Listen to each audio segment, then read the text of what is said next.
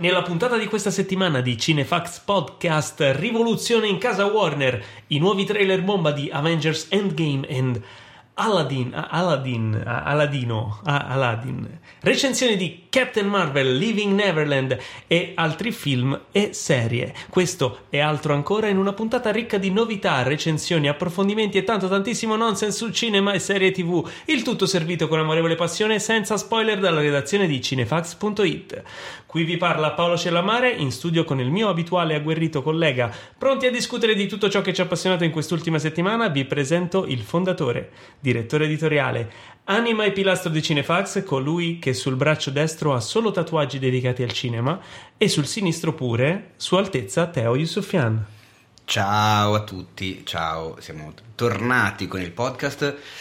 Posso immediatamente in apertura di puntata eh, ringraziare tutti coloro che eh, in questi ultimi giorni, tra i giorni passati dall'ultima puntata a questa nuova, mi hanno tempestato di messaggi in direct, soprattutto su Instagram ma anche su Facebook eh, e commenti sul sito eh, sul fatto che abbiamo saltato una puntata. Ho ricevuto eh una valanga enorme di affetto e, e, e amore dimostrato da, da voi che è qualcosa di veramente fantastico. Quindi vi, vi piace questo podcast? Siamo, siamo, veramente molto felici, anche un po' imbarazzati. Sì, ci scusiamo enormemente per questo disagio, ma vi avverto che noi salteremo almeno una puntata ogni dieci anni. Quindi eh, vi prego di insomma, essere pronti Abbi- a questa abbiate, abbiate pazienza, ecco. Ecco, intanto vorrei ringraziare lo sponsor di questa puntata che è Peppermint, l'angelo della vendetta, film diretto da Pierre Morel, già regista di Taken, in uscita il 21 marzo, che racconta la storia di una donna che si trasforma da normale cittadina a paladina della giustizia, la storia della vendetta di una giovane madre che non ha più nulla da perdere. Sentiamo il trailer. Chi è la mia ragazza? Sì! Amore, la mia ragazza ha amore nel cuore purezza negli occhi e menta pipirita nel sangue. Buon compleanno, tesoro.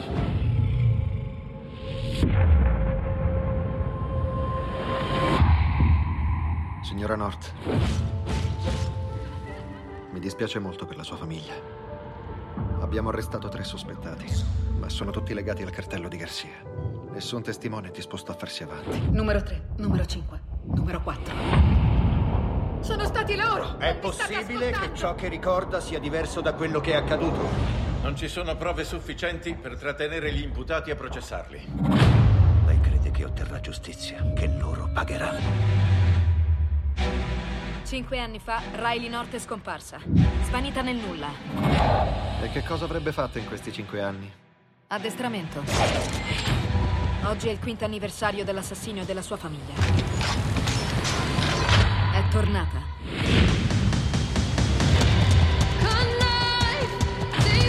Giudici corrotti, poliziotti venduti. Che voglio? Voglio giustizia. Non è un caso che in questa zona i crimini siano diminuiti e il merito è suo. Almeno qualcuno sta facendo qualcosa. Trovatela. Non importa se dovrete bruciare la città. Guardare mentre ti portano via tutto quello che hai ti fa diventare un'altra persona. Senza uomini, senza armi. Come pensi che finirà tutto questo? Vi ucciderà uno dopo l'altro. E questo era il trailer di Peppermint di Pierre Morel, Teo, non Pierre Morel. Ma l'hai detto sei. tu. Ma io l'ho detto, ma perché tu mi hai fatto quell'occhiata del perché, tipo. Ma perché non pronunci Peppermint? Si chiama Peppermint. Peppermint. Peppermint. Peppermint. Peppermint. Peppermint. L'angelo della vendetta. Praticamente sembra una sorta di Punisher al femminile un po' sulla falsariga. È un, è un, revenge movie con, i, con, le controballe, sembra. La Jennifer Garner la vedo veramente agguerritissima. Sì. Tra l'altro, sarà... butto lì un cinefact che, che, che, che ho bello caldo su Peppermint. Che la Garner ha passato mesi e mesi, un tot di ore al giorno, ad allenarsi a studiare la, le, le tecniche di lotta della MMA che tu essendo espertone eccetera Mixed sai martial arts bravissimo e come maneggiare e, e, avere a che fare con le armi da fuoco, le armi da taglio, la lotta con i coltelli per prepararsi al ruolo che era fisicamente abbastanza impegnativo nonostante probabilmente qualcuno di voi sa che la Garner in Alias, famosa serie di Mhm. parecchio tempo fa, già comunque aveva dimostrato di sapersela cavare in questo modo. Le dà. Io vorrei vedere tipo un crossover dove c'è la Garner contro Charlize Theron che si picchiano. Di Atomica Bionda. Sì, sai che figata. Non sarebbe male. Poi arriva Eh. John Wick E fa il- e, e- E le- e- le. Frank Castle di The Punisher, tutti insieme. Fantastico. Allora, dai, Teo, abbiamo un sacco di robe da recuperare perché il fatto di aver saltato una puntata Ci ha fatto Ci ha- accumulare un ha sacco di cose un che sono cose. successe, ma sai da dove inizierei? Dalla cosa che è successa pochi minuti fa. Così poi andiamo a ritroso. Però abbiamo la domanda della settimana. Ah, vuoi buttare subito la domanda della settimana? Che Eh, in realtà sono in- le domande della In realtà settimana. sì, ne abbiamo, ne abbiamo tre. Dai, va bene, allora ok. Ehm, così, visto che, visto che ce le manda il pubblico, così insomma ce le togliamo dalle scatole. Perché Ma non è bello da dire. Ma non è No, affatto scherzo, bello da scherzo, dire. vogliamo bene. Allora, la prima che ci fanno, eh, questa mi tocca un po' sul vivo, è qual è il film più sottovalutato che avete visto? Sottovalutato da chi? No, nel senso che tu vai a vedere un film, ti piace, poi parli con gli altri e non è piaciuto a nessuno, no? Ah, E non è sparisce piaciuto. addirittura nel dimenticatore, Non, è proprio- non no. è conosciuto. Perché sono Anche cose perché poi sparisce, no? Mm. Cioè, è un film che non piace a nessuno, poi non se lo ricorda più nessuno. diverse. Mm. E dopo tre anni tu sei l'unico che ogni tanto te lo riguardi perché a te è piaciuto, ma invece è Beh, allora tu. io il titolo così ce l'ho già subito pronto in è? caldo. The Fall. Qual è? Eh, infatti, eh, vedi, vedi, sei uno di quelli a cui parlo del film e non lo conosce. È un di Pier Morelli? Consiglio sempre. No, è un film di Tarsem. Tarsem Ah. Singh, regista indiano, già regista di The Cell. Ho capito qual è, ma è quello con eh, Vincent D'Onofrio? No, No, quello, è The Cell. The Cell, The sì. Fall invece è quello con Lee Pace, protagonista. Ambientato agli inizi del secolo, lui fa lo stuntman, ma è- questa è tutta una parte di, di film che, che si capisce, è l'impianto del film fuori dal film. Fa, lui nella vita fa lo stuntman e per fare uno stunt piuttosto pericoloso per mettersi in mostra davanti alla donna che gli piace, si fa male e finisce in ospedale. Il film inizia con lui che è in ospedale. Siccome sente dolore e eh, dolore sia fisico che morale perché comunque la donna eh, che gli piace in realtà non se lo fila di striscio va con un altro Ma anche perché se poi ti sei spaccato tutto per una donna, Esatto. cioè...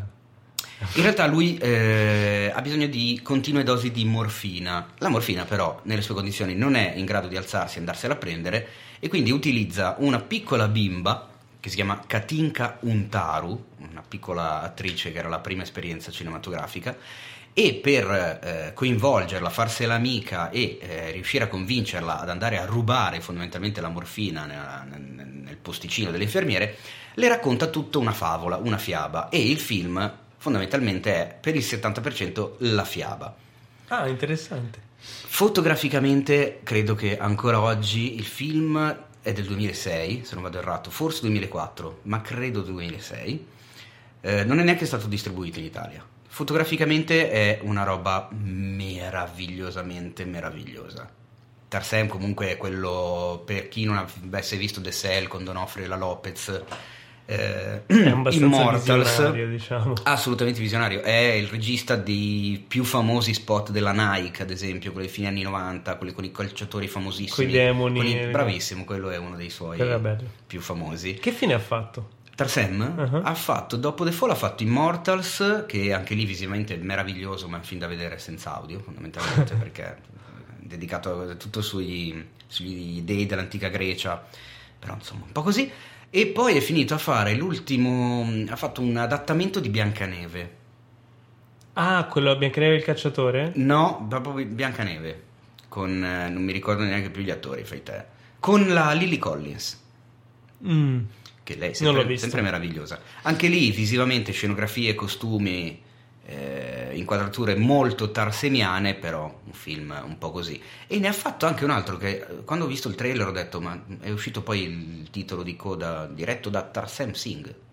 Non sembrava, cioè, poteva averlo diretto mio cugino che era uguale e infatti non l'ho neanche visto. Uno di quelli di fantascienzina con la identità che viene Beh, anche perché per fare quelle cose lì, se non ti danno un budget eh, sostanzioso. Esatto, ma infatti The Fall se lo, praticamente se lo autoprodusse da solo, è girato in cinque continenti, sono tutte location re- reali, anche quelle più allucinanti che vedi nel film, ha, ha trovato dei posti clamorosi, la maggior parte sono ovviamente della sua terra natia, quindi l'India, sono posti bellissimi E i protagonisti di questa fiaba sono appunto questo, diciamo, uomo mascherato, vendicatore che vuole averla vinta, con il Mhm. suo amico Charles Darwin, eh, gio- un giovane Charles Darwin, con un altro amico di- dinamitardo, con un altro amico nero eh, come la pece, t- tutto ingioiellato, arciere, e un altro ancora che esce da un albero dopo aver visto... No, cioè, la cosa è Ma tremenda. ed è un atto d'amore nei confronti comunque del cinema degli esordi degli stuntman e infatti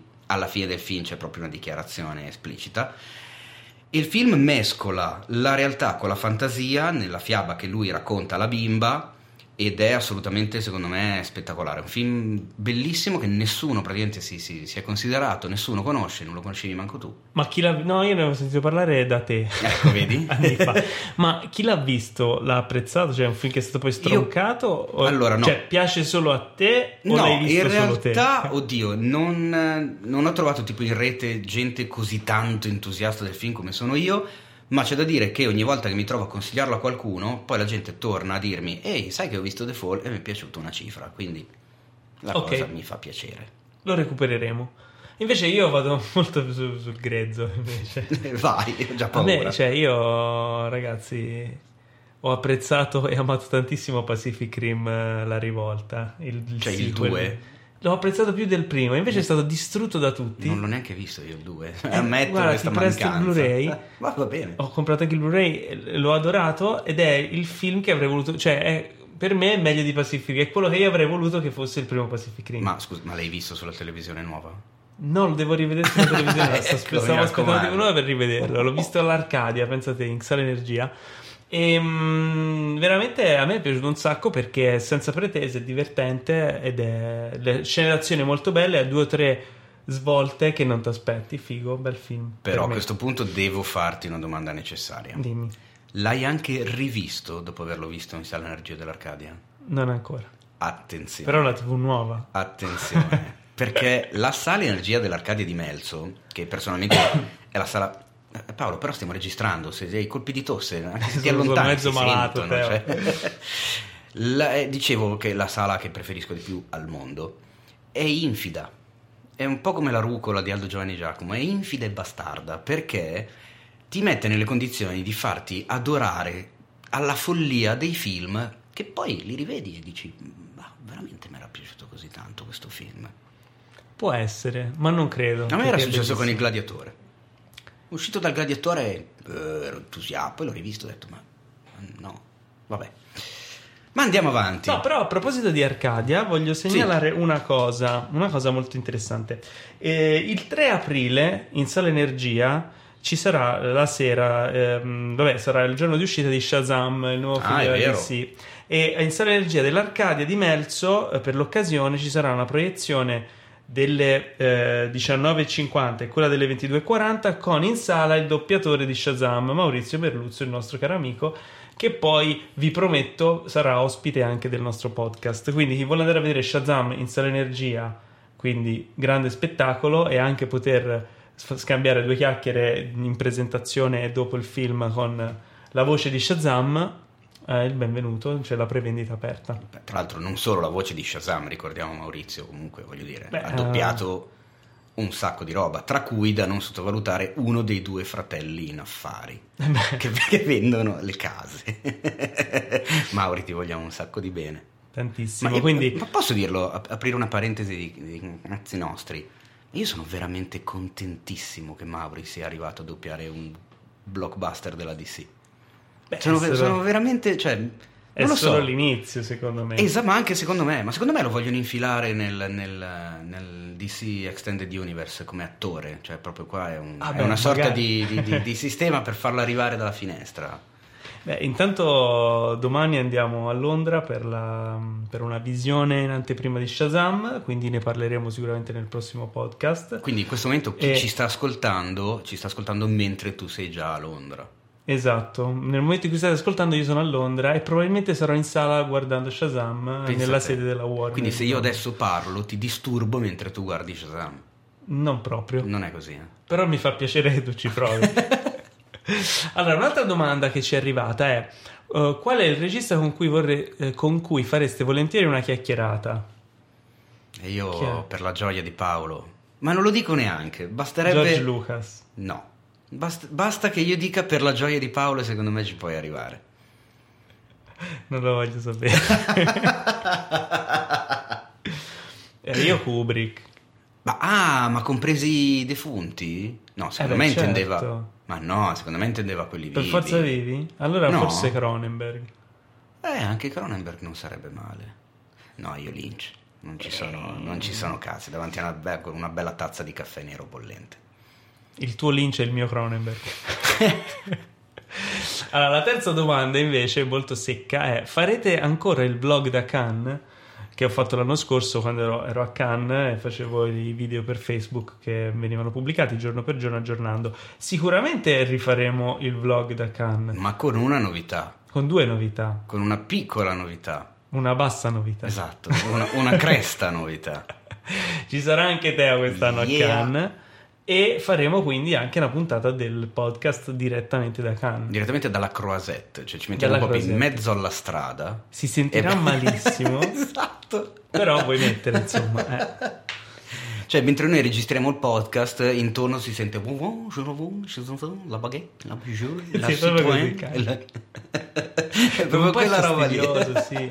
Perché poi tu, cioè, ti, ti fanno mettere in smoking e tutto così, e poi ti infilano queste baguette sotto, sotto i bracci. Mamma, che fastidiosi. Una cosa, una cosa Incredibile. francese. Formaggio, il pastis Francese, da tutte le sì, parti. poi scivoli sul foie gras, è una roba allucinante. Comunque, L'escargot, insomma. Sì, Cannes, tra l'altro eh, abbiamo delle news interessanti su Cannes, semi news, eh, infarinature di news che diremo Esatto. dopo perché adesso si parla dei trailer come siete ben abituati voi che ci seguite.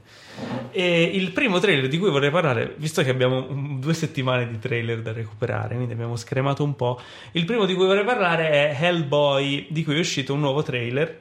Ma Eh, loro si aspettavano questo- che parlassimo. Di quel trailer. No, do- dopo ci arriviamo. Ok, va bene. Sei sempre impaziente. te. No, no, no, no, belle- io, io ascolto, io ho il polso del pubblico. Parleremo anche di quel trailer che tutti voi aspettate che noi analizziamo. Ma prima spendiamo due parole per Hellboy, perché sennò, povero, cioè. C'è questo reboot di, di Hellboy con David Arbor, già eh, tra le star di Stranger Things, super apprezzatissima serie di Netflix. Prende il ruolo del protagonista, soffiandolo al povero Ron Perlman. Ron Perlman, che tra l'altro ci è rimasto male. Sì, Perché eh sì. Hellboy de- del Toro, Hellboy e Hellboy 2 s- si è sempre parlato di un Hellboy 3 che non è mai stato, cioè non è mai andato in porto e poi alla fine è diventato un reboot. Perché? Forse era passato il tempo limite? Non lo so. In realtà perché- non, è, non, No? non si è mai chiarito. Avatar tutto, aspettano cioè. 15 anni e Hellboy 3 no. Boh. Però, niente, visto, abbiamo visto questo trailer. A me sembra interessante, mi ha sicuramente fatto venire voglia di, di vederlo. Molto spettacolare, molta carne al fuoco, un sacco di roba. molta Si carne spera- al fuoco. Eh, Eh, no, era involontario. Bravo. Era involontario. Fa venire voglia di vederlo, onestamente. Però allo stesso tempo mi fa un po' paura che sia un pasticcione per cavalcare l'onda dei, di questi cinecomics molto scoppiettanti. Ci sta- ho, lo stesso, ho lo stesso timore. Mi è sembrato un filino più dark, più cupo, anche Mm. con- nel design delle creature maligne rispetto ai due di Del Toro. Che diventa più cupo di Del Toro. Non, è, proprio facile, esatto. Anche se comunque mantiene la vena un po', diciamo, cazzona, ironica, soprattutto nel personaggio principale. Diciamo che con tutto il bene che posso volere da ormai 30 anni a Mila Jovovich, non non è proprio una garanzia di successo quella donna, la sua presenza nei, nei- lungometraggi. Però va bene. La, le vogliamo tutti bene. Ma soprattutto vorrei porre una domanda, la pongo a te e la pongo anche al nostro pubblico, perché è una domanda che purtroppo non mi viene in mente il nome, ma ogni volta che parlo di Hellboy sulla pagina Facebook di Cinefax c'è uno che continua a riproporre la stessa domanda ed effettivamente mi ha convinto a porla anche a me stesso. Cioè? Come fa Hellboy a infilarsi il trench con quel braccio lì? Oh no, hai rovinato tutto te. Anzi, Se, se tu bene, se, se tu guardi bene il trailer, Sì, lui c'ha ha il trencione impermeabile Per con una manica tirata su, con questo braccione di, di pietra, ma è impossibile che se lo sia infilato. Quindi eh, c'è qualcosa, o ha dei bottoni sotto l'ascella sì, ha dei bottoni, ha una zip. per poterlo, una zip, però Qualcosa no, c'è qualcosa che non va in quel trench. O forse è tipo una parte elastica. Ha una pa... non lo so. Ah, tu dici un, un trench in- in- elasticizzato, Ma magari, i leggings degli anni vista 80. la moda ultimamente di fare questi prequel o reboot che dove spiegano le cose, magari fanno un Hellboy prequel in cui che è tutta Un- la storia di come gli hanno fatto il un trench. web episode. Non No, sarebbe no, una trilogia, Potremmo, potremmo una- proporlo a... Una trilogia su come è stato fatto il trench, visto questo è un po' il trend eh, ultimo dei, dei film, no? Non solo il trend, è anche un po' il trench. È un po' il trench dei trend. E, mm, e un'altra cosa che non mi convince è che secondo me David Harbour non ha proprio quella bastardaggine sagacia, non gli viene così naturale come gli veniva a Ron Perlman. Ma su queste cose secondo me un trailer non è sufficiente. No, infatti Però... sicuramente lo andrò a vedere. Allora, un altro film molto interessante di cui è uscito il trailer e di cui io non avevo sentito parlare, anche se se ne parlava effettivamente da un po', si chiama Brightburn, l'angelo del male. È prodotto da James Gunn, ok? sul quale abbiamo... Scritto dal News. fratello di James Gunn, Brian Gunn, e dal cugino di James Gunn, Mark Gunn. Ma è una, è una finta, è una barzelletta. No, è è- l'inizio è di una barzelletta. è vero, è così, è così. veramente. Io vorrei essere parente di James Gunn, così potrei fare qualche film eh, anch'io. Ehm, il film, però, ha- parte da una Ma premessa aspetta, molto scusa, interessante. perdonami se ti interrompo, ma il fratello... Quindi Brian non è. Sean Gunn. No, lui ha tanti fratelli. Ma quanti sono questi Gunn? Sono, credo, lui, Sean, Brian, Brian. e una sorella anche. Ammazza, e la sorella anche lei lavora ovviamente. Ovviamente Eh beh, sì, credo che l'ha prodotto la sorella. È probabile. E quindi niente, però il cugino è bravo, eh. Perché non è così vicino, quindi non è nepotista. Ah, ok. No, scherzo. Comunque, il film sembra molto promettente come concept perché fa- fondamentalmente io guardavo il trailer e dicevo, ma io questa storia l'ho già vista. Siamo nella campagna americana, casca una specie di meteorite che in realtà è una capsula aliena eh, vicino a una fattoria. Questi due, questa coppia senza figli si avvicina e dalla capsula esce un bambino. Piccolo. Aspetta, mi, che, mi- che film mi- è? mi sa di qualcosa. Che film è? Si chiama Kalel, il bambino. Eh, Superman. Eh, E invece no. Ah, Cioè, Come no? invece sì, questo bambino ha dei superpoteri, Eh. ha la super forza, ha la vista eh, che come si chiama? Che buca i brucia, eh, vola, fa- è Superman fondamentalmente, con una piccola differenza, non così tanto piccola, che è tipo malvagissimo, è il Ah. male puro. Infatti il film è un horror. ma giura. Sì, praticamente prende Superman, lo riparte, dice, e se Superman, la tagline del film è proprio questa, se Superman fosse stato malvagio, quindi sembra interessante. Carino, ma sceneggiatura originale? Cioè non è tratto, non è un adattamento di Eh, nulla, no, di un no, credo che, romanzo, sia, fumetto. credo che sia originale, non ne sono Ah. sicuro al 100%. E comunque Brightburn, l'angelo del male. Che- eh, interessante. Mm-mm. Poi è uscito un eh, secondo trailer di Tolkien. ah, pensavo secondo trailer di quell'altro film. No, prima volevo parlare brevemente di Tolkien, perché il primo trailer, che era un teaser veloce così, non mi aveva impressionato, mi sembrava poco ispirato. Invece questo secondo trailer mi ha fatto venire voglia di vederlo, mi ha, mi ha- sì, mi ha incuriosito, perché comunque alla fine Tolkien è un personaggio abbastanza particolare, insomma, si è inventato le lingue, è- ha creato questa mega no, ehm, mitologia gigantesca del Signore degli Anelli. Eh, che personaggio era? Se il film riuscisse a approfondire un po' di più questa figura, no? Ma domanda, visto che ne abbiamo parlato eh, nella puntata in cui c'era ospite Adriano Meis, Sì. che si è dimostrato un profondo conoscitore del, del- del personaggio Tolkien, ti ripropongo la domanda. non è che ti ripropongo una domanda, ti ripropongo lo stesso dubbio che era venuto a lui vedendo il primo teaser. Da questo nuovo trailer mh, si presume che il film racconti un po' di più oltre al attorno al Signore degli Anelli o lo Hobbit o rimaniamo sempre lì? Ma sembra di sì. Cioè, sembra che sia un po' più ampio il discorso. Beh, un po' sembra che rivolga tutto intorno alla genesi no, del- dell'opera, anche perché Però non ricordiamo sono che esperto, appunto però non per, c'è solo quello. per scrivere tutti quei libri penso ci abbia messo diversi anni. Certo. Però non lo so, non lo so. Non Perché è è opinione condivisa non soltanto dal Mace, che in realtà la curiosità dei fan di Tolkien sia rivolta soprattutto a saperne di più o avere qualcosa che racconti la- tutto quello che riguarda il Silmarillion, Mhm. che è un'opera che tra l'altro anche lo stesso Tolkien riteneva la sua più importante, quindi Beh, eh, potrebbe essere un'occasione, cioè se, non- se- se lo, se lo bucano, boh. non lo so. Tra l'altro, pare che non ne sono sicuro perché la mia esperienza de- de- de- de- della materia non è così approfondita. Però le serie prequel di- del Signore degli Anelli che sta producendo Amazon saranno tratte dal Silmarillion, se non sbaglio. Eh, sai che mi prendi. Eh sì, perché parlano di ere so. precedenti a quella. È una notizia, tra l'altro, delle, delle ultime settimane che parleranno, racconteranno una storia ambientata tipo parecchi secoli prima del, del Signore degli Anelli. E quindi anche dello Hobbit. Esatto, perché- esatto. Ah, ah, Quindi, boh, interessante.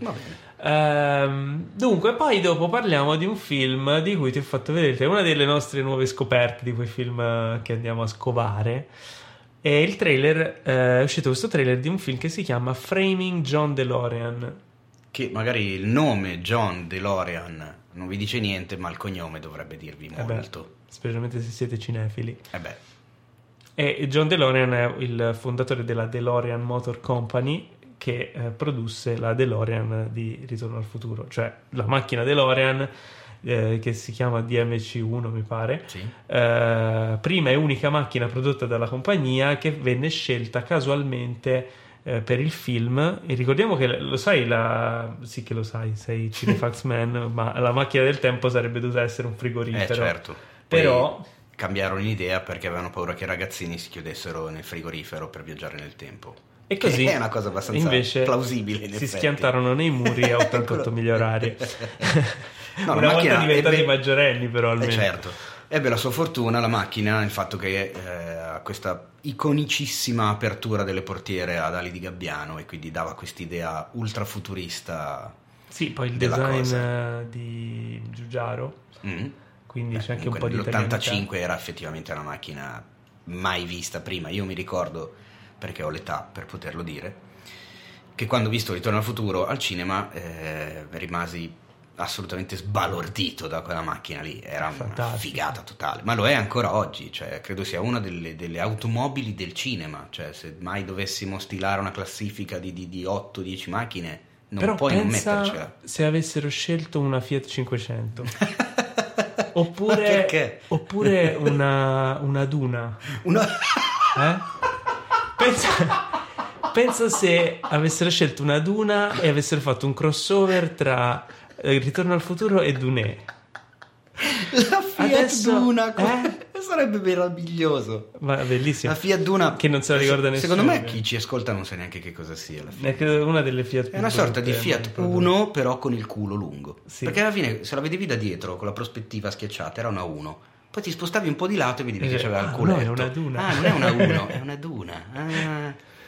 E quindi niente, Eh. Framing John DeLorean racconta la storia di John DeLorean, che era un visionario pazzo scatenato che aveva fondato questa compagnia per creare l'automobile da corsa o comunque l'automobile sportiva, perché non è un'auto da corsa, dei suoi sogni. Lui era un ex pilota, ma la cosa particolare di questo film, almeno a vedere dal documentario, dal, dal trailer, è che non è un film fiction, ma è un documentario, però non è proprio un documentario, è anche fiction, perché John DeLorean è interpretato da um, Alec Baldwin. Alec Baldwin e però Alec Baldwin interpreta anche Alec Baldwin. quindi cioè è particolare eh, ci sono pezzi di footage con il vero John DeLorean ci sono parti ricostruite con Alec Baldwin. e, e quindi insomma eh, dovete vedere questo trailer eh, secondo me sarà No, anche perché, eh, diciamolo, John DeLorean non ha avuto una vita semplicissima e piena di successi, perché No. mm, uno dice, cacchio, è quello che ha fatto a DeLorean di Ritorno al Futuro, vero, ma ha fatto praticamente solo quello Sì. e gli è andata bene, perché poi gli è andato male praticamente tutto il resto della Perché sua era un pazzo esistenza. scatenato. Esatto. E quindi interessante, Framing John DeLorean.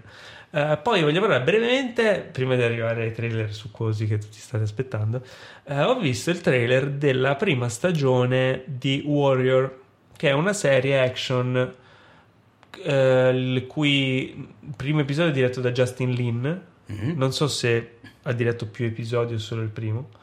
Comunque è curata in parte da Justin Lin. E, mm, ma non è che sembri chissà Ma cosa. prodotto da? Cioè dove andrà in onda? Non me lo è? ricordo. Non lo ricordo, però Warrior. cavo, no, la cosa particolare HBO, non è quella, non è quella la cosa particolare. La cosa particolare è che è tratto dal soggetto di serie che aveva scritto Bruce Lee prima di morire, ovviamente non l'ha scritto dopo la morte. e mm, effettivamente Bruce Lee aveva scritto un po' di roba quando aveva iniziato a lavorare nel mondo dello spettacolo, però credo che l'avesse scritta quando lavorava su Green Hornet, quindi prima ancora di diventare proprio una superstar. Eh, lui aveva un sacco di progetti che però poi andarono in fumo quasi tutti. Eh, tra cui questo, e loro l'hanno ripreso, l'hanno sviluppato e mh, non si capisce se è una trovata per mettere il nome di Bruce Lee sopra o se effettivamente c'è qualcosa di interessante, però è una cosa curiosa che è, ri- è rinata fuori. Io sono un uh, amante di Bruce Lee, uh, sono un devoto, quindi mi ha... Ma dici colpito. che potrebbe... No, sai che non lo so, du- dubito che potrebbe essere una mossa commerciale. Beh, eh, mettere il nome solo- di Bruce Lee, la serie Nel scritta- 2019, dici che il nome di Bruce Lee tira Sì. ancora così tanto da Beh, essere da Bruce solo Lee- un veicolo promozionale? Bruce Lee, tra l'altro, Per apparirà... quanto mi riguarda sì, però co- non so. Come personaggio apparirà anche nel film di Tarantino. Eh sì, quello è vero. Quello Once sì. Upon a Time in Hollywood. Che tra Eh, l'altro eh. parleremo tra poco. Di cui parleremo tra poco. Quindi, boh, non lo so, interessante? Boh, chi lo sa, però esiste.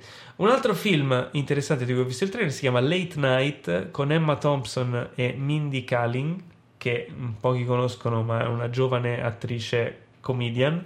E parla dei, dei late night show americani, eh, que- di questo ipotetico late night show condotto dal personaggio di Emma, Emma Thompson, una sorta di eh, versione femminile dei vari Conan O'Brien, eh, Jimmy, sì, Jimmy Jimmy Fallon, Kimmel, Jimmy Fallon, eccetera, dei vari Jimmy. Dei- E, dei Jimmys.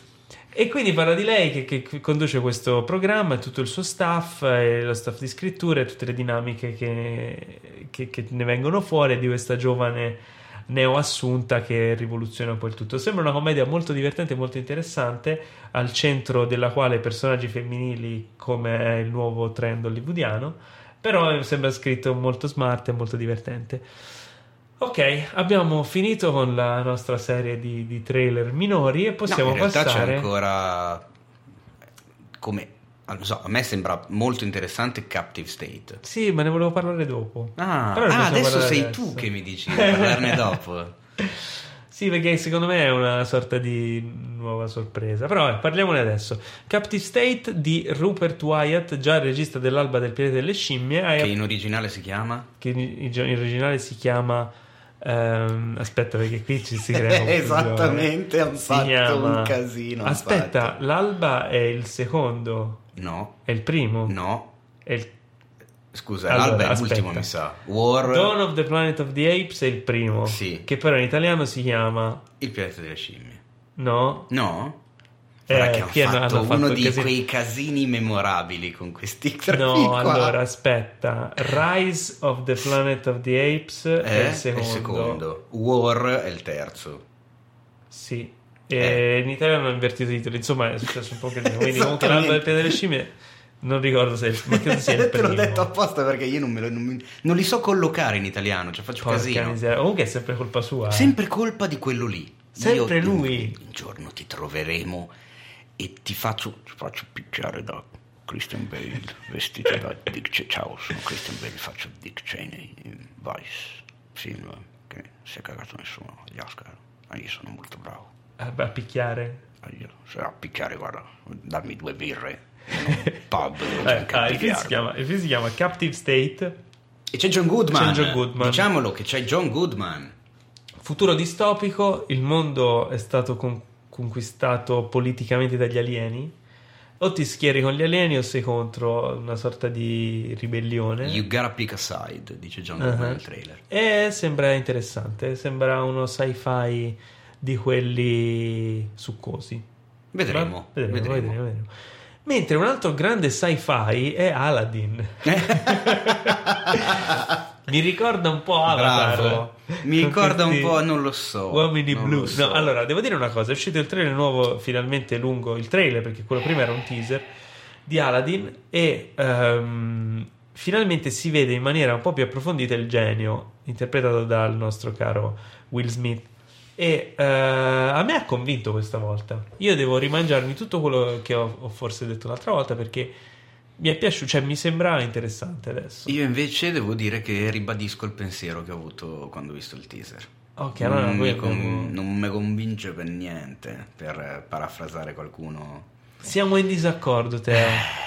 Ma potremo, potremo so. capirlo solo vedendo Allora, di base, con tutto l'amore e la simpatia che non manco mai di ricordare che provo nei confronti di Will Smith dai tempi ancora prima che lui facesse l'attore, cioè nel senso, io quando ascoltavo l'hip hop da ragazzino, eh, DJ Jesse Jeff the Fresh Prince erano un gruppo che mi piaceva un casino e Fresh Prince era Will Smith, che infatti poi è andato a fare Fresh Prince of Bel Air, in italiano tradotto con Willy il principe di Bel Air.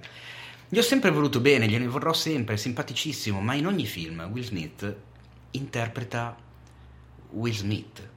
Cioè, non, non lo so, non, non esce tantissimo Anche da quello Ali? che... Ecco, allora no, infatti, ma è venuta fuori, non mi ricordo se sul sito o sul gruppo Facebook della pagina, questa discussione ultimamente, dove appunto mi hanno chiesto, secondo me, qual era l'ultimo film buono di, di Will Smith o l'ultimo ruolo importante e, e io sinceramente sono dovuto andare indietro fino ad Ali Beh, anche la ricerca perché della felicità. da lì in poi non è che abbia fatto Teo, Teo. vabbè questa era scontata La ricerca della felicità non ti è piaciuto? no No, no a me non è neanche dispiaciuto per niente. Infatti, eh, so che sono Invece. Ali è un bel film. anni, ma- Ali è un bel film, ma secondo me lì è bravo a recitare, però non è Muhammad Ali.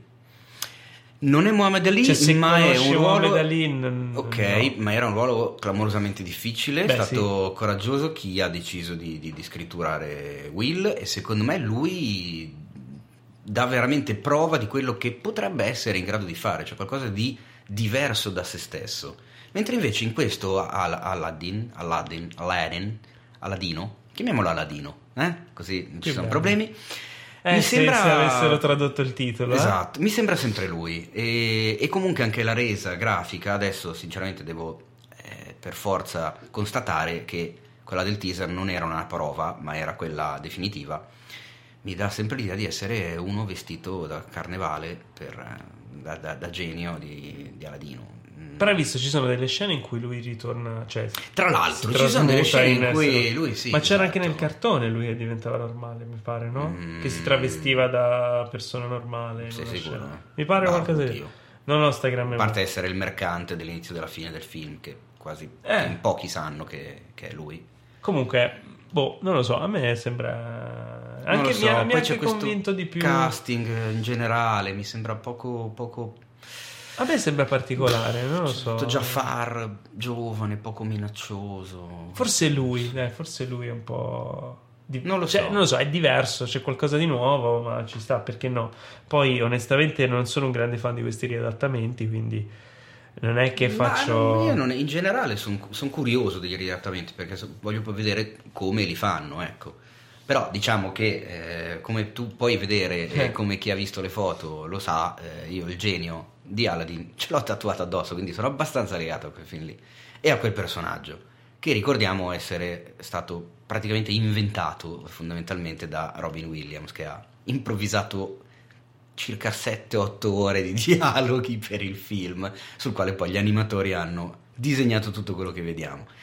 E è un'eredità importante, lo stesso Smith lo sa, lo ha anche scritto, e quindi, boh, non lo so. Mm, Ah, vedremo. vedremo, vedremo, vedremo.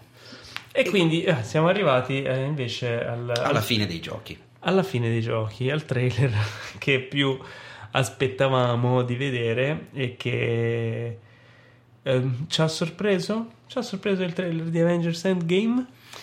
Allora, mi ha sor- oddio, sorpreso no, non è la parola giusta. A me mi ha piacevolmente eh, colpito, no colpito, me lo aspettavo, no? mi, ha, mi ha soddisfatto molto il fatto che non spoileri nulla. Esatto. Finalmente. Diciamo che anche i russo hanno tenuto a sottolineare il fatto che tutto il materiale di Endgame che, vedi- che abbiamo visto, vediamo e vedremo forse fino alla- all'uscita effettiva del film riguarda i primi 20 minuti del film. Cioè non esistono immagini disponibili del film successive ai primi 20 minuti. Il che non è male. Questo anche per rispondere a una delle domande che ci è arrivata su- sulle stories di Instagram che ci diceva ma che senso ha guardare i trailer di oggi, spoilerano tutto il film, uffa, non va bene. E io non sono assolutamente d'accordo. Beh, dipende dal... No, in che senso non sei d'accordo? Non sono d'accordo che i trailer moderni spoilerino tutto il film. Beh, Dark Phoenix spoilerà ogni bene. Ma che ne sai? Anzi, adesso che c'è il trend di giocare apposta con i trailer, come hanno fatto con gli ultimi Jedi, come hanno fatto con Infinity War, lo sappiamo perfettamente, in Infinity War vedi una scena di massa con Hulk che corre, quando in realtà Hulk in quella scena non c'è nel Sì. film. In Endgame hanno fatto sicuramente un giochino del genere, ne abbiamo già parlato in una puntata dove c'è un'inquadratura, Sì, dove sì, c'è sì. un buco evidente e lì c'è un personaggio che è stato tolto. A maggior ragione anche- i trailer anche- moderni giocano con le aspettative dello spettatore e in ogni caso un film di un'ora e mezza, due ore, due ore e mezza non potrà mai essere spoilerato in due minuti di trailer. Magari vedi un'immagine, magari vedi un'inquadratura, magari senti una battuta. Ma quanto è importante, qua dovremmo fare uno special proprio sulla cosa, quanto è veramente importante che tu, prima di vedere un film, senta una battuta o veda un'inquadratura verso la fine del film stesso. L'importante è come ci si arriva fin lì. Allora, in realtà è stato fatto uno studio scientifico, questo è vero, non sto dicendo No, cazzata. perché dal- È stato fatto uno studio scientifico sugli spoiler Ah, e hanno decretato che in realtà se uno sa già come va a finire un film quello che è, non è vero che se lo gode meno. oh, perché io sono d'accordissimo. poi- Bravi studio scientifico. No, poi mh, al di là di quali siano le preferenze di ciascuno, però, cioè, tipo, io non vorrei essere sapere già come va a finire, però eh, il fatto di sapere che finisce in un certo modo, tu hai quell'aspettativa di che co- come si arriverà a quel punto lì. Ti faccio un esempio: Breaking Bad, no? Mhm. Tutti sappiamo, perché proprio è stato detto dall'inizio, che Walter White sarebbe passato da essere l'uomo qualunque buono, tranquillo, a essere un genio del male. E tu volevi vedere come ci diventava, e non vedevi l'ora di vederlo diventare quel genio del male, no? Sare- Sapevi anche che non sarebbe sopravvissuto fondamentalmente perché Vabbè, quello è non, per- non necessariamente, perché poi alla fine è fiction, però Mm. il fatto di sapere che lui sarebbe arrivato a quel punto, il fatto di vedere all'inizio della puntata come finisce la puntata, ad esempio, questa struttura di dirti, di farti volontariamente lo spoiler per poi farti vedere come ci arrivi, no? Ma- Crea quell'aspettativa. Faccio un, es- un altro esempio banalissimo. Tutti i film eh, che raccontano dei fatti avvenuti nella realtà, da Titanic a... Anche, vabbè, ma lì magari, che ne so, io a volte vado a vedere dei film su argomenti storici che non ho approfondito, su cui ho magari un, un buco di ignoranza. E, Certo, però- e non, mi, non me li studio prima, dico, eh, tanto sta per uscire il film, almeno mi godo il film, no? Ci sta. Sì, ok, non lo fai? è un punto di Voi vista. non lo fate? È un Eh, punto di vabbè. vista. È come non leggersi il libro perché sta per uscire il film. Dici, vabbè, aspetta il film. e se ti piace di più il film, guardi il film. Comunque, no, il discorso è: eh, sì, però chiaramente se nel trailer ti faccio un esempio. Un film che non ho apprezzato per niente è Terminator Genesis. Mhm. Eh, totalmente dimenticabile. Esiste? Tanto che il prossimo Terminator fa, fa conto che non esiste neanche, Eh. quindi non esiste. Però, se fosse esistito, hanno messo nel trailer il, il plot twist più grosso del film. e- ed è messo proprio nel trailer svelandolo platealmente. Nel film, quella sorpresa lì, quel plot twist, è la cosa più fondamentale del film, cioè è quello su cui si basa il gradimento del film fondamentalmente. E allora lì sono scemi quelli che hanno montato il trailer, però. eh, no, il, il reparto marketing, quando hanno paura di non performare, danno via tutte le carte. Che poi è, è un- è un- è uno spoiler che neanche ti offre chissà quale goduria nel trailer, Mm. perché, cioè, pensi solo, eh, vabbè, perché è una roba che se non hai costruito e lo sveli, non ha lo stesso effetto che se tu la costruisci e hai tutto il tempo di vedere la prima parte del film e poi lo sveli, no? Cosa? Scusami, È impazzito te. dovevo vederla prima. Ho visto adesso la tua maglietta. Scusate, lo so che non è il massimo della vita perché non sapete, ma Paolo sta indossando una maglietta che non- a cui non avevo fatto caso finora e mi è caduto l'occhio adesso, che rappresenta Vlad, eh, ovvero il, il Dracula storico, con la scritta sotto non si smette mai di impalare. È una maglietta. L'ho vista dei- al volo. dei nostri cari amici di feudalesimo e libertà. Oddio, sto male. Vabbè, è veramente comunque, bella. Avengers Endgame non spoilerà e a me fa piacere questa cosa qui. Anche a me, certo, però... Anche se Anche se... io non so se tu hai notato. Tutti ballano tranne te. No, tu hai notato il trailer, hai guardato bene il trailer con attenzione. Sì. Ok, a un certo punto, nella una delle ultime inquadrature del trailer, loro sono vestiti in un altro modo. Sì, hanno queste almeno. Ho letto che dovrebbero essere le tute sembrano, quantiche. Sì, sembrano le tute di, di- di- del caro nostro amico Paul Rudd. eh, sì, Ant-Man. Il che ti fa capire che andranno probabilmente nel regno quantico. Mm. Perché, per come, non si sa. Ma un'altra cosa che, che direi che è palesissima, eh, ma già dal film precedente, è eh, la presenza di Brie Larson, a.k.a. Vabbè, questo sarà Carol Danvers, a.k.a. Captain Marvel. di cui parleremo tra poco. Che però ha i capelli lunghi, ma non sembra così invecchiata, nonostante siano sulla carta passati 25 anni. Vabbè, eh, E quindi le speculazioni sono: visto, co- perché? visto i poteri che ha, non mi sorprende. Ma in realtà, secondo me, la, la- la spiegazione potrebbe essere banalissima. Come sappiamo, nello spazio, a seconda di dove ti trovi, il tempo scorre in maniera diversa, giusto? Come abbiamo imparato da Interstellar. Esatto. Quindi potrebbe tranquillamente essere questa la spiegazione al fatto che non sia invecchiata di così tanto. Illazioni. Illazioni, illazioni. speculazioni e Passiamo, fantasie. passiamo alle news. News bomba ok. di questa di poche ore fa, tra l'altro. Kevin Sugihara, CEO di Warner Bros., ha annunciato in seguito a ehm, indagini sulle sue eh, presunte molestie sessuali eh, avvenute anni fa, ha annunciato di- le sue dimissioni dal suo ruolo di appunto ehm, Di capoccia. capoccia della Warner Bros. Il che ehm, cosa succederà adesso in casa Warner Bros? non lo so, ma il mio primo pensiero è stato porco cane, non fanno più i sequel di George Miller di Mad Max. Eh, perché proprio Kevin Sugihara aveva detto Esatto, "Ah, poco vogliamo- fa." nostra priorità è fare Esatto, cioè. Matrix e Mad Max vabbè per Matrix però Mad Max spero che non fosse una sua idea e basta ma Esatto. fosse l'idea di qualcuno che lavora con lui che verrà messo a, a CEO al posto suo E comunque l'onda lunga del, del, del- del- del padrino, come lo chiamava Meryl Streep, Harvey Weinstein, continua a mietere vittime. eh già Ormai eh, siamo a un anno e mezzo dal caso Weinstein. beh evidentemente non era lui l'unico a Esatto, no, beh, quello era più che palese nel momento in cui è uscito il suo nome. Era proprio la punta dell'iceberg. Paolo, però, insomma, questa sera tossisci, fai casino con la bottiglia Sono dell'acqua. indisciplinato. Mamma mia. indisciplinato. Parla mentre io bevo. Esatto. Quindi è chiaramente anche nel suo caso da dimostrare eh, se veramente, eh, come dicono, come dice chi lo accusa, offriva parti nei film in cambio di prestazioni sessuali, ma è fuori di dubbio la questione che a Hollywood stiano facendo un repulisti generale dei personaggi non proprio trasparenti, ma la cosa va anche a sottolineare il fatto che fino a poco fa tutti sapevano, ma nessuno parlava. Eh vabbè.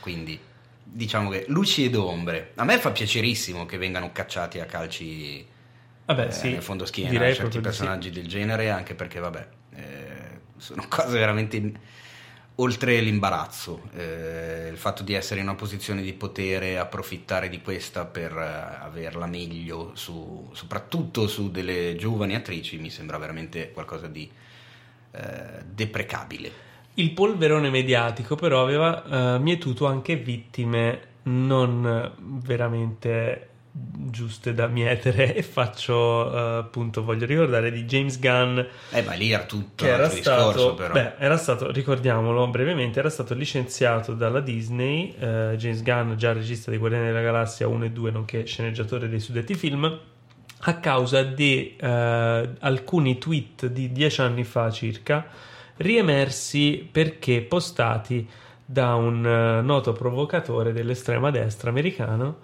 ehm, in seguito a delle dichiarazioni anti-Trump. Esatto, quindi una mossa politica per, man- per fare fuori, per mandare fuori gioco Gunn che aveva avuto successo, ma a quanto pare questo successo non è durato a lungo perché la Disney ha annunciato che James Gunn è stato riassunto e richiamato per dirigere Guardians of the Galaxy 3 eh, di cui aveva già scritto e consegnato la sceneggiatura.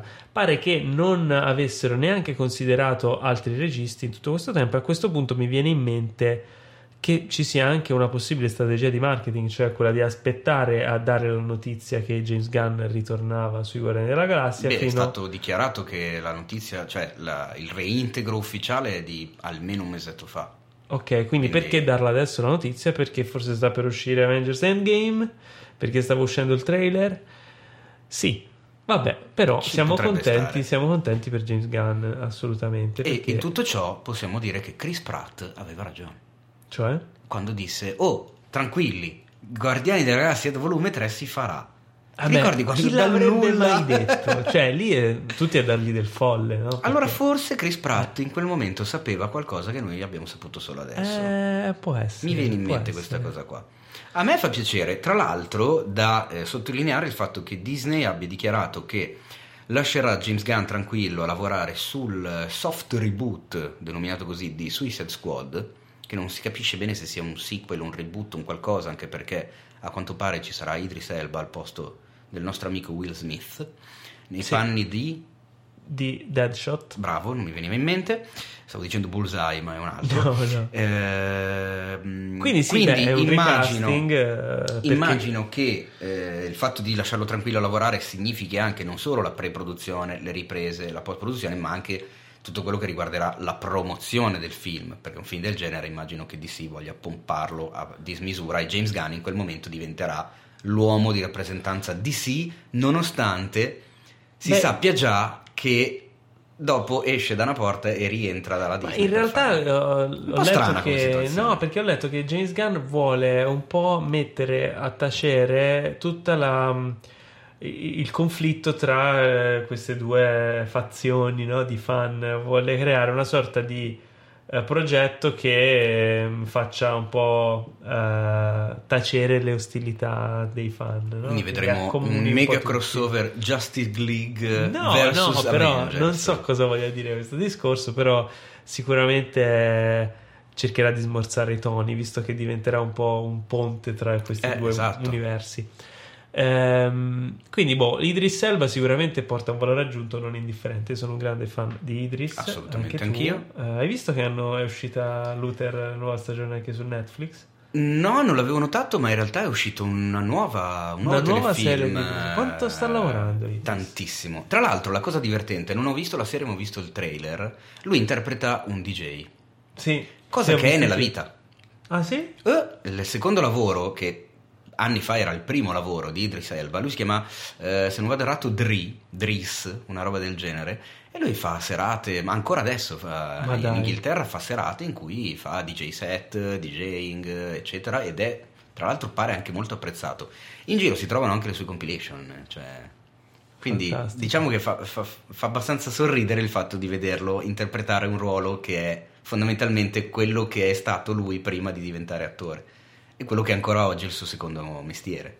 Beh, beh. Comunque Luther è straconsigliata come serie. Assolutamente. Ehm, altra news, in realtà poco news, è che visto il grandissimo successo di Bohemian Rhapsody, che è diventato tipo il film, music- film su biopic musicale che Più ha incassato di redditizio di più, sempre, più sì. redditizio della storia 825 milioni, 835, una roba del genere, su, milioni di su dollari. un budget di 50 quindi un bel investimento pare che eh, ci sia l- si inizia a parlare dell'idea di un sequel che si svolga appunto dopo il Live Aid quindi gli ultimi tempi di, di, di Freddie Mercury ma per ora è solo un rumor Eh, Chiedimi chissà, cosa ne penso. cosa ne pensi? Oh mamma mia, mamma mia. Eh. Mamma mia, let me go. Allora, ehm, è stato annunciato anche il sequel di Maleficent, Mistress of Evil, che onestamente io non ne sentivo il bisogno perché non ho amato particolarmente Maleficent, anzi dire che non l'ho amato è quasi come dire che io l'abbia amato. È un eufemismo dell'eufemismo. Sì, che però è stato addirittura anticipato perché doveva uscire a maggio del 2020, invece uscirà a ottobre del 2019, quindi quest'anno l'hanno già girato, credo sia già in produzione, forse hanno già finito le riprese. quest'anno la Disney quanti film fa uscire? Sì, è stato anticipato perché se no andava eh, in uscita insieme a Fast 9, quindi il nono Fast and Furious. Scusa, ma non è lo stesso tipo di pubblico. non vuol dire nulla. Quando esce Fast and Furious, tutti vedono Fast and Furious. Mm, vabbè. Bambini, Però vecchi, che politica strana, cioè la alieni. Disney rischia il sovraffollamento totale quest'anno.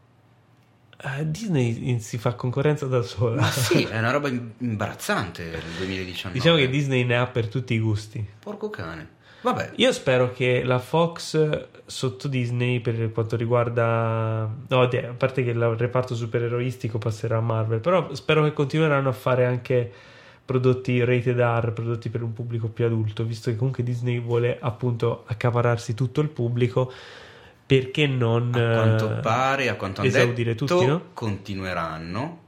Ma come anche con eh, Deadpool non finisce con Deadpool 2, quindi Deadpool Eh, continua anche sotto Disney. Ma saranno prodotti che difficilmente poi sbarcheranno sulla piattaforma streaming eh, Disney. Ma Quindi vabbè. Però Non è detto.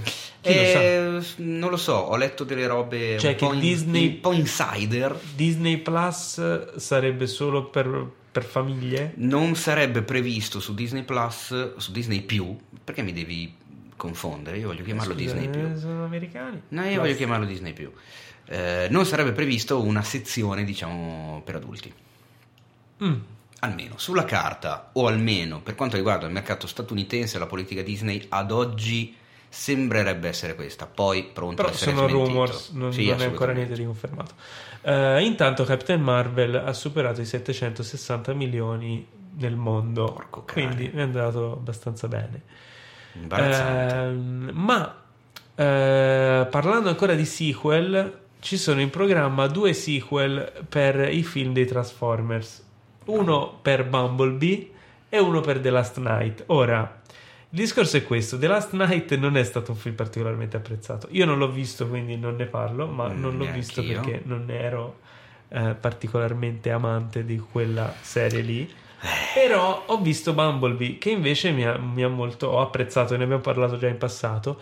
Ma Bumblebee non è andato in maniera stratosferica. Quindi il fatto che facciano un sequel di Bumblebee mi stupisce di più del fatto che ne facciano uno della serie principale.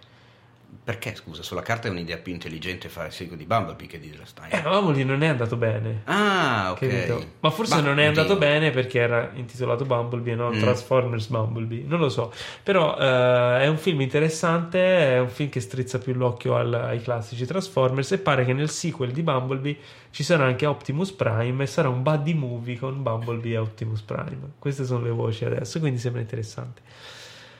Veniamo. Allora, aspetta, prima di arrivare alla notizia bomba, cioè bomba, eh, ai- al rumor bomba. Esatto. Eh, vorrei comunicare che il nostro caro amatissimo film in, in, eh, diciamo in arrivo prossimamente che è Duné. Duné perché eh, sappiamo che si deve chiamare Duné Quindi Denis Villeneuve si chiama Duné. Duné Per forza. eh, sono iniziate le riprese e quindi il cast è confermato io spero che Il ci siano cast che ancora annovera praticamente la metà degli Metà di attori Hollywood. disponibili al mondo. c'è anche Idris Elba Cioè, no, non c'è Idris Elba. Ma secondo me lo inseriranno. Potrebbe lavorare come runner, così. Ma Dato lì. no secondo me c'è ancora tempo lo inseriranno nei reshoot farà la cioè. spezia. Allora, la notizia riguarda Cannes, eh, nel senso che iniziano finalmente ad arrivare le voci, visto che noi saremo presenti a Cannes, iniziano ad arrivare le prime voci sui film presentati a Cannes. Scusa, ma cioè, visto che noi saremo presenti, va al di là delle voci che cominciano ad arrivare. Cioè, non è che le voci arrivano visto che No. noi saremo presenti. Ne Visto che, noi, nessuno. visto che noi saremo presenti, ci interessa Ah, questa ecco, notizia. ok. Se No, non era- ci andavamo, era un sottinteso, frega, no? ok. Eh, cioè, voglio dire, eh, allora, intanto dovremo andare a stringere la mano a Tarantino perché a quanto pare, Eh, però senza volergliela tocca. gufare, eh, senza, perché poi magari non riesce a finire il montaggio, non si sa, eh. ma a quanto pare, e oggi è anche uscita la prima locandina, Sì, che è un, un- è un Eh, teaser poster, non ha niente di, ok. di- di uffi- è minimamente ufficiale proprio quella roba lì. Once Upon a Time in Hollywood potrebbe essere presentato a Cannes. Il che ci fa molto felici. Ci fa molto felici, tanto quanto ci rende infelici il fatto che eh, The Irishman di Martin Scorsese molto probabilmente, quasi sicuramente non, non ci sarà No, perché a non sarà pare sì, è proprio certo che non, È certo che non ci sarà.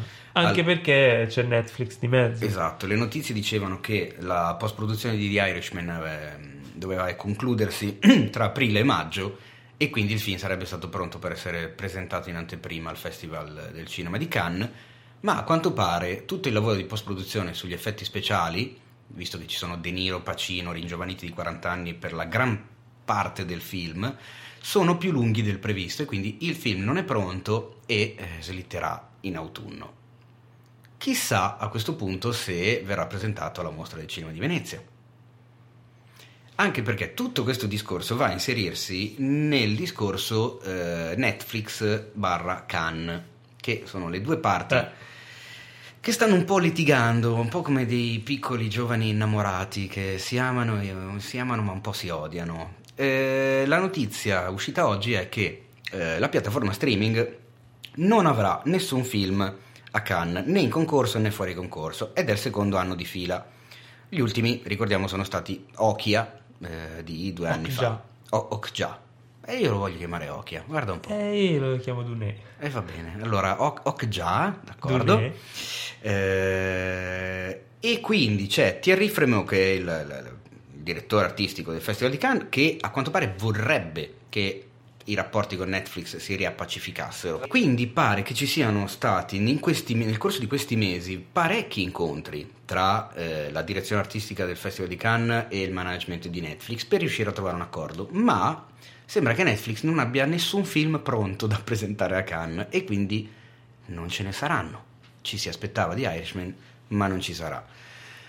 Come finirà tutto questo casino non si sa, anche perché l'anno scorso Cannes si è persa, si è giocata la carta Roma di Alfonso Cuaron, che come ben sappiamo è andato invece eh, presentato in concorso alla Mostra del Cinema di Venezia vincendo il Leone d'Oro ed è poi stato fondamentalmente il, il vincitore di questi Oscar, anche se ha vinto uno in meno di Oh mamma mia, mamma mia. Ma eh, avendo vinto miglior film straniero, miglior regia e miglior fotografia, direi che comunque se ne ha vinti di parecchio importanti. A Cannes questa cosa che i film importanti vadano a Venezia e non vadano lì, ovviamente dà un pochino di fastidio, quindi vediamo come andranno a finire le cose, anche perché vi ricordo che in Francia vige una regola secondo la quale i film che escono in sala devono poi mh, aspettare 36 mesi prima di passare in televisione sulle piattaforme streaming, un qualcosa che Netflix chiaramente non vuole. eh, Beh, direi, non, no- è non vuole non è assolutamente, non è nella sua in linea politica. con la sua politica. Quindi vedremo. Ok, vedremo, siamo curiosi, ehm, siamo eh, anche contenti che inizino ad arrivare un po' di notizie su Cannes, che insomma si- ci, si, ci si avvicina e quindi è un momento importante per l'anno cinematografico. Per adesso gli, gli unici due film di cui si vocifera che potrebbero essere presenti sulla Croisette sono appunto Once Upon a Time in Hollywood di Tarantino e un altro film che in questo momento non mi viene più in mente il nome, anche se ne ho parlato oggi, ma è un altro film che vede protagonista Brad Pitt. Ah, E quindi essendo due film con Brad Pitt diventa quasi scontata la presenza di Brad Pitt eh, in Francia dal 14 al 25 maggio, che sono le date in cui ci sarà il Festival di Cannes. Adesso il caro Paolo sta andando a guardarmi eh, in, in- in diretta, ma io non ci vedo fin laggiù. Io non, non so dove, dove ma io non, ci, ma non riesco a leggere fin là. Come fai a Ma- leggere fin là? Non riesco a leggere, niente, quindi Ma vabbè, basta. quindi non- niente, non lo sapremo mai. Non lo sapremo mai. Non lo sapremo mai. Allora, dunque, oggi- ora passiamo finalmente alle anteprime. Bastava Cioè, che andassi su cinefx.it a leggere la notizia. No, è vero, ho sbagliato oggi, sito. andare sui siti quelli là. Sono andato su Eh, un sito malfamato. In realtà Cinefx ce l'ho sempre aperto in una Ah, tab del mio, del mio- Però non lo trovo e quindi va bene, andiamo avanti. Maledetto. Anteprime, Ah, ah, oggi parliamo di un film molto discusso che Mm. ha in realtà molto a che fare anche con l'attualità e con la storia della cultura pop, no? Beh, Con- direi. Della, della storia. La storia della storia Il, il re del pop. il re del pop Michael Jackson perché il film in questione si chiama Living Neverland che andrà in onda proprio oggi se, se ascoltate nel giorno di uscita o comunque in questi giorni eh, su 9 in Italia Living Neverland è un documentario eh, di 4 ore e infatti verrà trasmesso in due puntate da 2 ore eh, che è stato presentato al Sundance eh, distribuito in America da HBO che quindi diciamo ne legittima eh, essendo comunque HBO un nome rispetta- rispettabilissimo e rispettatissimo nel panorama audiovisivo, televisivo cinematografico, ne legittima i contenuti. Questo film, questo documentario racconta la storia con una serie di interviste di eh, due dei ragazzi che ehm, raccontano di essere stati molestati sessualmente da Michael Jackson quando erano dei bambini. E quindi diciamo che svela un po' tutto quello che è il, eh, questo alone di mistero e di contraddizioni sulla ehm, presunta pedofilia di Michael Jackson, cosa è, per cui non è mai stato condannato, ricordiamo, ma su cui sono sempre rimasti grossi dubbi fino alla sua morte e di cui poi, eh, diciamo, adesso, dieci anni dopo, dopo, la morte, si torna a parlare grazie a questo documentario. Uscito il documentario, cosa è successo? Eh, sono iniziate una serie di operazioni di eh, cancellazione di Michael Jackson da varie eh, situazioni. Tipo, eh, è stato rimosso l'episodio dei Simpson in cui Michael Jackson eh, doppiava se stesso, è, stato, è stata bloccata una campagna un, no, una linea di abbigliamento di John Varvatos dedicata a Michael Jackson per il decennale dalla morte e, e una serie di altre operazioni. Eh, è stato tolto dal museo per i bambini di non ricordo dove, insomma, tutta una serie di operazioni. Eh, sono sc- state scatenate dall'uscita di questo documentario. Io l'ho visto e devo dire che mh, il documentario è molto scioccante perché eh, viene, viene raccontata tutta la storia nei particolari anche più proprio uh, precisi di quello che loro dicono sia accaduto e uh, tutto corredato da immagini di repertorio da alcuni uh, messaggi registrati nelle segreterie telefoniche messaggi scritti da Michael Jackson comunicazioni tra di loro nel corso di svariati anni. Um, dal lato opposto diciamo che non c'è un contraddittorio perché il documentario mostra e racconta soltanto quello che sono i fatti raccontati da queste due persone eh, e non, eh, non, sono intervistati i membri della famiglia di Michael Jackson, eh, eh i suoi avvocati o altre persone coinvolte in, eh, appunto in modo da dare un'opinione opposta. C'è da dire che questo non so se sia per una determinata scelta del regista o uh, per mancare un rifiuto di queste persone. Però nel film non viene scritto da nessuna parte che siano state rifiutate interviste, quindi uh, il che mi lascia intuire che non sia stato reputato necessario. Dall'altro lato, però, il film mostra effettivamente una serie di. Uh, ricostruisce tutta una serie di avvenimenti con un corredo di materiale di repertorio, di prove tangibili di tutte quelle situazioni che hanno portato poi, che portano diciamo a legittimare in buona parte quello che sono i racconti di questi, di questi due uomini che all'epoca erano due minorenni. bambini minorenni. È molto scioccante, ma allo stesso tempo reputo che sia molto interessante. Ora, Teo, non so tu cosa ne pensi, tu non l'hai visto ancora questo documentario? Io non l'ho visto, ma sono dell'idea che, come hai giustamente detto tu adesso, creare un documentario di quattro ore che va ad accusare fondamentalmente un defunto senza la minima eh, idea di un contraddittorio presente all'interno del documentario, quando questo defunto ha attraversato vari processi per le stesse accuse che gli muove il documentario, dalle quali è sempre uscito assolto, non lo so, ci vedo qualcosa di non tanto di non tanto corretto. Allora, io ho visto anche un'intervista al regista in cui appunto gli muovono proprio queste accuse. Eh, c'è un, un, fattore da tenere in considerazione in questa storia. Intanto che questo defunto non era una persona qualunque, ma era una persona dall'immenso potere economico e immensa influenza sulle folle.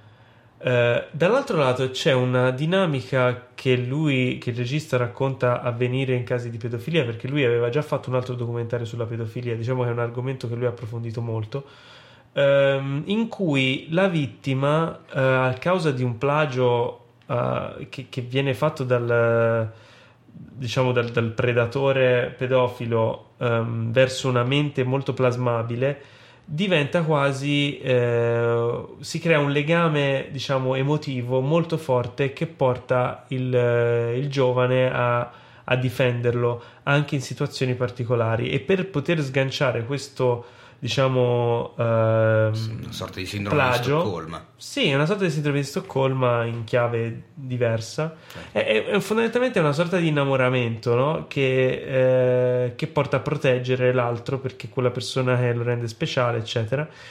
Eh, ci vogliono a volte anche molti anni per poterlo slegare. Infatti, questi due ragazzi durante il processo erano stati due che avevano difeso la figura di, di Michael. Loro avevano negato anche le- alle famiglie quello che era successo. Poi, dopo, quando hanno finalmente deciso di dire la verità, hanno messo insieme tutti i puntini ed effettivamente tornava. Ma anche le famiglie stesse, quando gli avevano chiesto, quando era venuto fuori il caso di Michael Jackson della pedofilia, gli avevano chiesto se era stato era successo anche a loro. Gli avevano chiesto più volte perché sembrava effettivamente strano, perché loro andavano, erano stati per lunghi periodi anche con Michael Jackson. Insomma, è un documentario che chiaramente eh, non, non si può avere la verità in mano, però fa riflettere. Poi uno si fa un'idea. E... Eh, ma è proprio lì il punto, secondo me. Cioè, il tema è talmente delicato e eh, importante e pesante che farsi un'idea sentendo soltanto un lato della questione ti fa veramente fare un'idea? Non, non- non lo so, non ne sono così convinto. Beh, Poi beh. parlo da, da- da uno che, le parole sono quelle di uno che non ha visto il documentario. Ne ho letto e eh, come anche tu mi confermi, in realtà si sentono soltanto le testimonianze dei due ex ragazzini. Non so, la, la famiglia visto- di Michael Jackson ha reagito furibonda all'uscita Beh, del documentario già da quando è stato preso, perché è andato al Sundance, tra Sì, l'altro sì, sì, sì. Dicendo che appunto ha mosso, poi si è mossa legalmente, ovviamente, figurati nei confronti di regista e produzione, accusandoli principalmente del fatto di- dell'assenza di un'altra campana, Tra l'altro, le notizie anche di qualche giorno fa che la figlia di Michael Jackson ha tentato il suicidio eh, proprio in questi giorni ed è ricoverata attualmente. Chiaramente è un, è un documentario che ha delle ripercussioni molto forti, però eh, non lo so, se tu hai visto quello sul caso J. Simpson, Sì. la serie documentario? American Crime Story? No, American Crime Story è la versione eh, fiction. C'è Eh. anche la versione documentario. Ah, no, allora quella no. Che è molto interessante, ho visto. E anche lì, eh, alla fine, lui è stato assolto. Però, se guardi i fatti, dici, era chiaramente colpevole. Guarda caso, l'avvocato è lo stesso. Ah, attenzione! L'avvocato di Michael la. Jackson è lo stesso Questa di la- Questa la scopro adesso. Superstar avvocato, l'avvocato Mm. delle cause perse o vinte. o Eh, in questo caso direi molto vinte. E quindi non lo so, a me eh, onestamente quando vedi questo documentario fai abbastanza 2 più 2. Poi eh, nessuno era lì, ma onestamente io non ci avrei voluto essere. E andiamo avanti e passiamo a parlare dei film che abbiamo visto in queste di solito è in queste ultime settimane, in questo caso in queste ultime due settimane. Abbiamo un po' di film di cui parlare. Il primo, ovviamente, attesissimo eh, blockbuster della Marvel è Captain Marvel. Teo, ti è piaciuto? Ni. A me no. Cos- Ecco, ok. Quindi siamo quasi d'accordo. Siamo quasi d'accordo. Non siamo in totale disaccordo. Perché non ti ha convinto del tutto?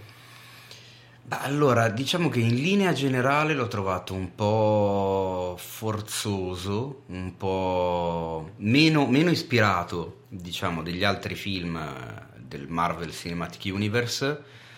Non, non ci ho trovato tutto questo bisogno, ecco, di, di- di- di dedicare un film di origini a questo personaggio, nonostante mi sia piaciuta, abbia apprezzato l'idea di base del, del costruire un film di origini atipico rispetto al classico film delle origini, soprattutto per una questione di montaggio che mescola molto eh, questo passato non passato della protagonista, ci mette un po' nelle condizioni di sapere e non sapere quello che le è successo veramente esattamente come lo sta vivendo lei, che non è male come idea. Però l'ho trovato leggerino, eh, mi ha convinto poco, il personaggio di Samuel. Jackson mi sembra un po' uno st- stupidino Mm. e non, non evolve, rimane Sì, stupidino. non ha un vero e proprio arco. Io mi aspettavo, ok, abbiamo Nick Fury come era prima, ingenuotto e scanzonato, perché vedremo come diventa dopo. Invece così è, E bene o male, più o meno così E resta. poi un po' eccessive strizzatine d'occhio, ma questo ne abbiamo parlato e sono d'accordissimo con te. eh, eccessive strizzatine d'occhio ai fan con non tanto fanservice, ma una esagerata voglia di andare a mettere delle spiegazioncine a quello Sì, che è stato. è il trend, di cui, che- il trend del trench di cui parlavamo Esatto, il trend del trench. Ormai si chiamerà così, così il trend del trench. Cioè, Eh, come Nick sì, Fury ha perso sì. l'occhio, come quello Come- era lì, sì, come quello era... viene questo, perché quello si chiama così. Eh, non lo so. Eh, no, infatti queste cose qui stanno danneggiando un po'. le- Attori un po' tanto fuori parte, cioè... Brie Larson non mi è sembrata proprio nel suo contesto ideale, devo dire la verità. Ma neanche Jude Law. N- sì, neanche Jude Law. Ma allora, devo dire la verità, la cosa che hai detto della struttura narrativa atipica per un film d'origine è forse la cosa più apprezzabile Eh, del esatto. film, perché almeno è abbastanza fresca. Come è scritto, però, il film non mi ha impressionato perché ci sono eh, battute e scambi comici che non mi hanno fatto ridere, eh, che ho trovato un po' slavati, un po' così. Eh, personaggi che, che non funzionano, un'estetica anni 90 che sembra tanto strizzare l'occhio appunto ai film anni 90 o alle serie tv anni 90 il che posso capire l'intento ma un conto è quello che fa James Gunn con i Guardiani o anche Thor Ragnarok così dove si prende spunto da una cosa ma si va talmente oltre con l'inventiva che diventa una cosa figa in questo caso mi sembra che si sia andati poco lontano e il fatto mi sembrava a tratti di vedere un po' un film tv anni 90 Ma infatti più che un film Nelle scelte estetiche, ambientato negli anni 90 e che omaggia gli anni 90, a me sembrava un film girato negli anni 90 e questo Eh, secondo me non era nelle no, intenzioni non è di, un- di chi l'ha realizzato. cioè con tutto il bene che uno può volere per gli anni 90 e cioè zero. No, in realtà no, dai. Ma anche la scelta delle canzoni, la colonna sonora, sì, a me fa piacere il fatto che eh, lei abbia la maglietta dei Nine Inch Nails, perché i ragazzini di oggi si chiederanno che canzoni sono i Nine Inch Nails e magari se li vanno ad ascoltare. Eh, il, fatto di mettere Come As You Are dei Nirvana mi fa piacerissimo, perché comunque sono cresciuto con quella musica. Ma erano, eh, non lo so, erano eh, non so come spiegarlo, non palesi, erano scolastiche, ecco Sì, come scelte. poco ispirate Cioè, lei si presenta in un posto dove vede questa intelligenza suprema che ognuno la vede come, come vuole lui e quindi la canzone è Vieni come sei adesso. Eh, lei fa la Supergirl e la canzone è Supergirl o un altro titolo del genere, non mi, chiama- Sì, mi ricordo sì, come si sì, chiama sì. il pezzo di Garbage che comunque c'è nel film. Cioè, non lo so, mi sembrava una colonna sonora scelta in base alle scene del film. Uno dice, ah, qua parlano di questo, mettiamoci questa canzone che nel testo dice que- esattamente quella cosa. lì." Sì, un po'. Però allora, boh, Però vabbè. sarà che dopo Avengers Infinity War siamo rimasti tutti un po' sconvolti, un po' ispirati così e ci siamo beccati prima Ant-Man and the Wasp che io non ho cioè ho apprezzato abbastanza, trovato Io- a me ha annoiato tantissimo. Eh, e in questo caso abbiamo tipo ci siamo ri- ribaltati. Mm. In questo caso, questo Captain Marvel, che sebbene non è che mi aspettassi chissà cosa, però secondo me ha avuto due o tre passi falsi nella sua eh, concezione eh, che, che non me lo fanno apprezzare più di tanto. E poi, vabbè, discorso che esula dal- dalla- dalla questione prettamente tecnica, cinematografica o di gusti, eh, a mio avviso il personaggio proprio di Captain Marvel mi sembra esageratamente forte. Non ha Sì. difetti. Kevin Feige aveva detto sarà l'eroina più potente del Marvel Cinematic Universe e uno pensava, ma- eh boh, sarà fortissima.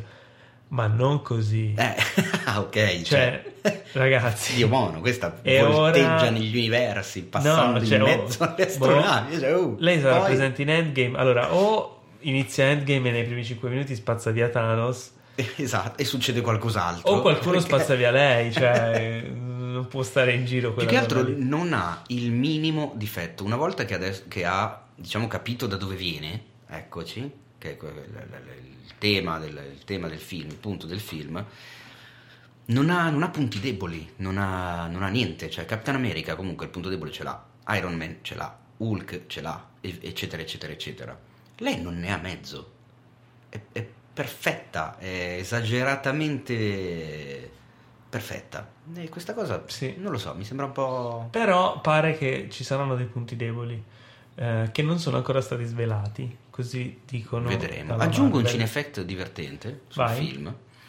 probabilmente ormai tanti già lo sapranno perché ormai di sto film si sta parlando anche troppo secondo me, però vabbè, opinione personale, che i gatti del film, sapete che chi l'ha visto ha visto che c'è un gatto protagonista, Che è il che è un- personaggio più interessante del Esatto, film. che è una gatta in realtà, Goose.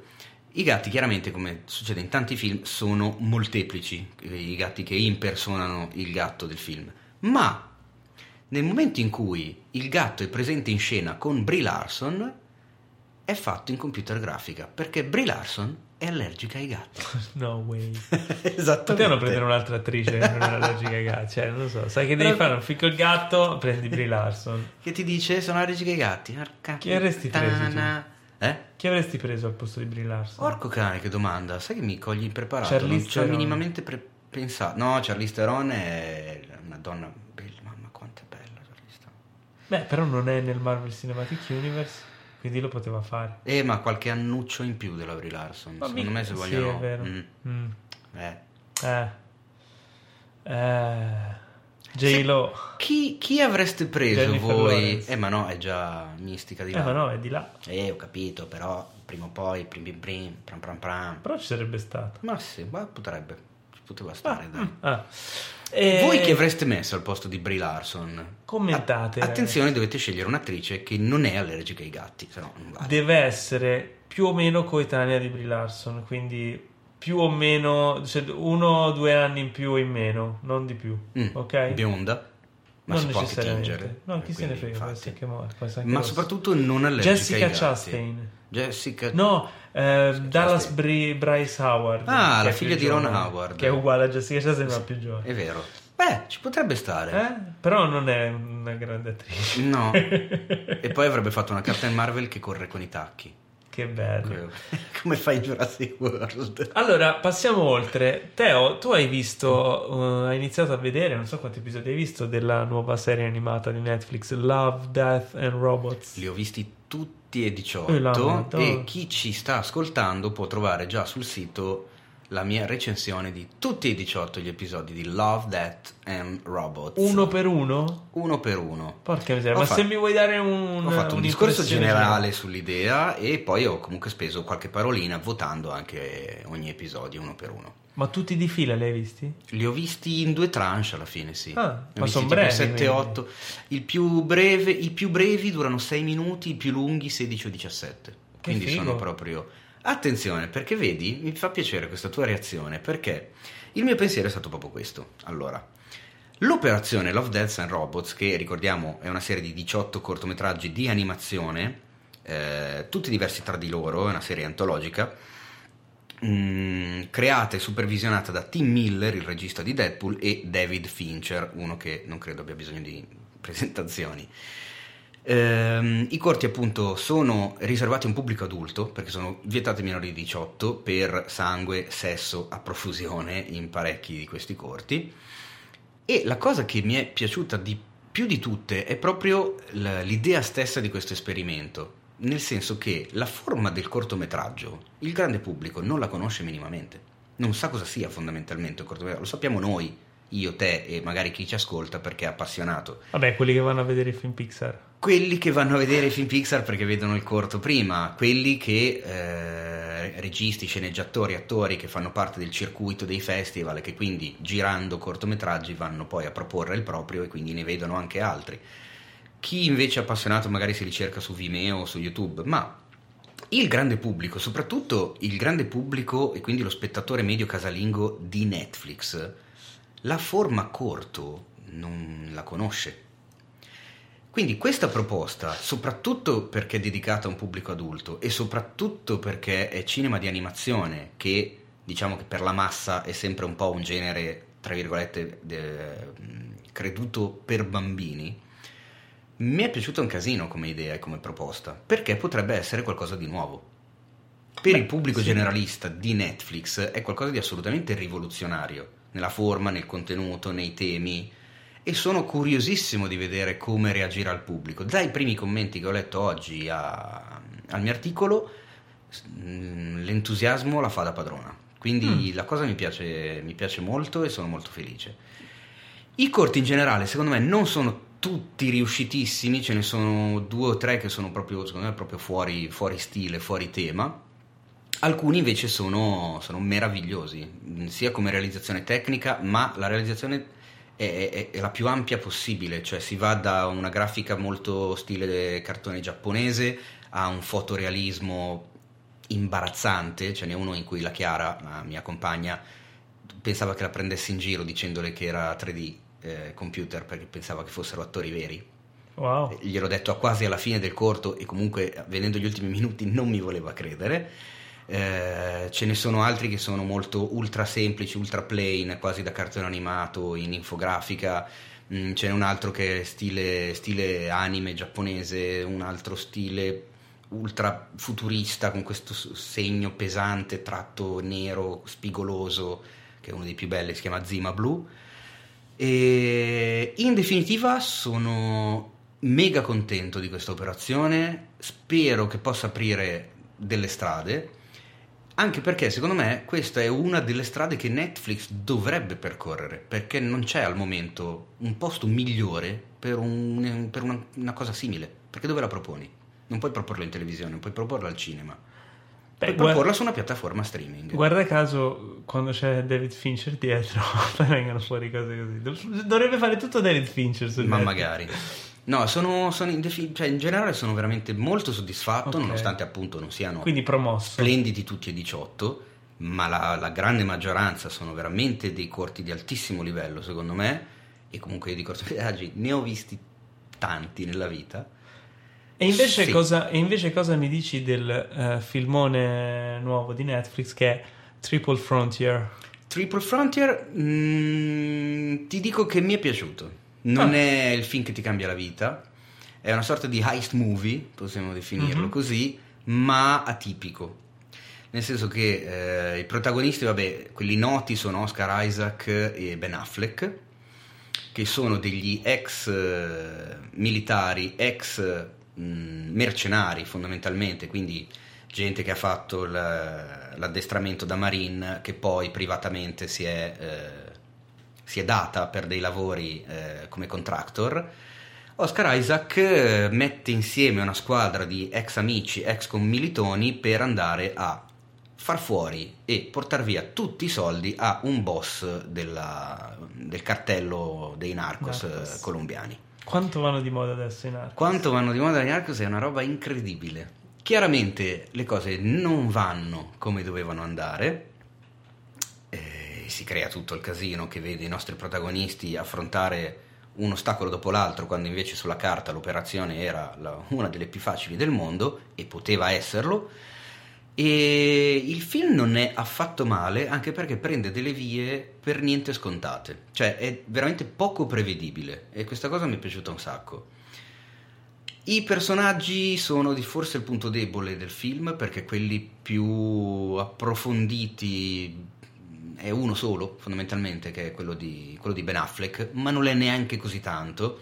Diciamo che la loro voglia, il loro, il loro voler fare questa cosa che è clamorosamente illegale chiaramente perché in quel momento nessuno li copre, non è un'operazione del governo degli Stati Uniti, non, è- non c'è nessuno che li paga, sono loro perché è Oscar Isaac fondamentalmente che finanzia l'operazione quindi se li beccano vuol dire omicidio, rapina, eh, eh, effrazione e un sacco di altra cosa non simpatica.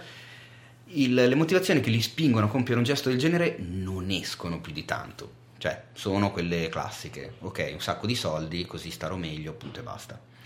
Ma è tutto lo sviluppo del film successivamente che non è affatto male.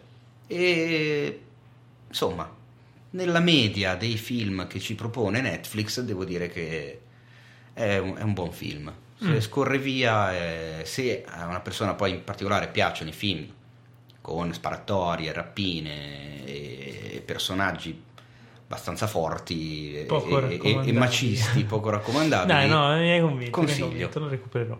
Eh, invece, io ho visto un eh, documentario. Questa, questa è la settimana dei documentari. Io sono sparato tutti i documentari. Ho visto un documentario molto interessante di cui stanno parlando molti, che è sempre su Netflix, che si chiama Fire, la più grande festa mai avvenuta del 2019. eh, di Chris Smith. Questo film racconta e mostra una storia totalmente allucinante.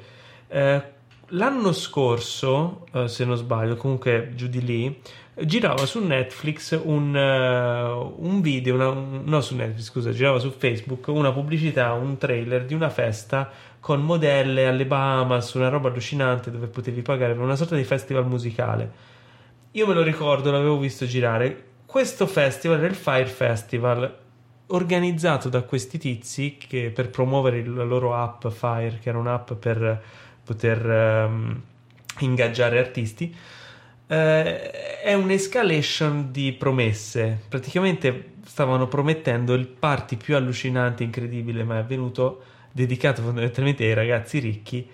E eh, se diciamo la legge di Murphy dice che eh, se una cosa può andare storta lo farà, in questo caso tutte le cose che potevano andare storte lo fanno per anche colpe di, di questi organizzatori ma il film è veramente allucinante perché è una storia vera, perché vedi quello che veramente succede e, e, tutte le ripercussioni che ha avuto. Fondamentalmente doveva essere questo super festival musicale super VIP alle Bahamas, in un'isola dedicata delle Bahamas e quello che succede poi invece è tutt'altro e tutto collassa in una maniera molto improbabile.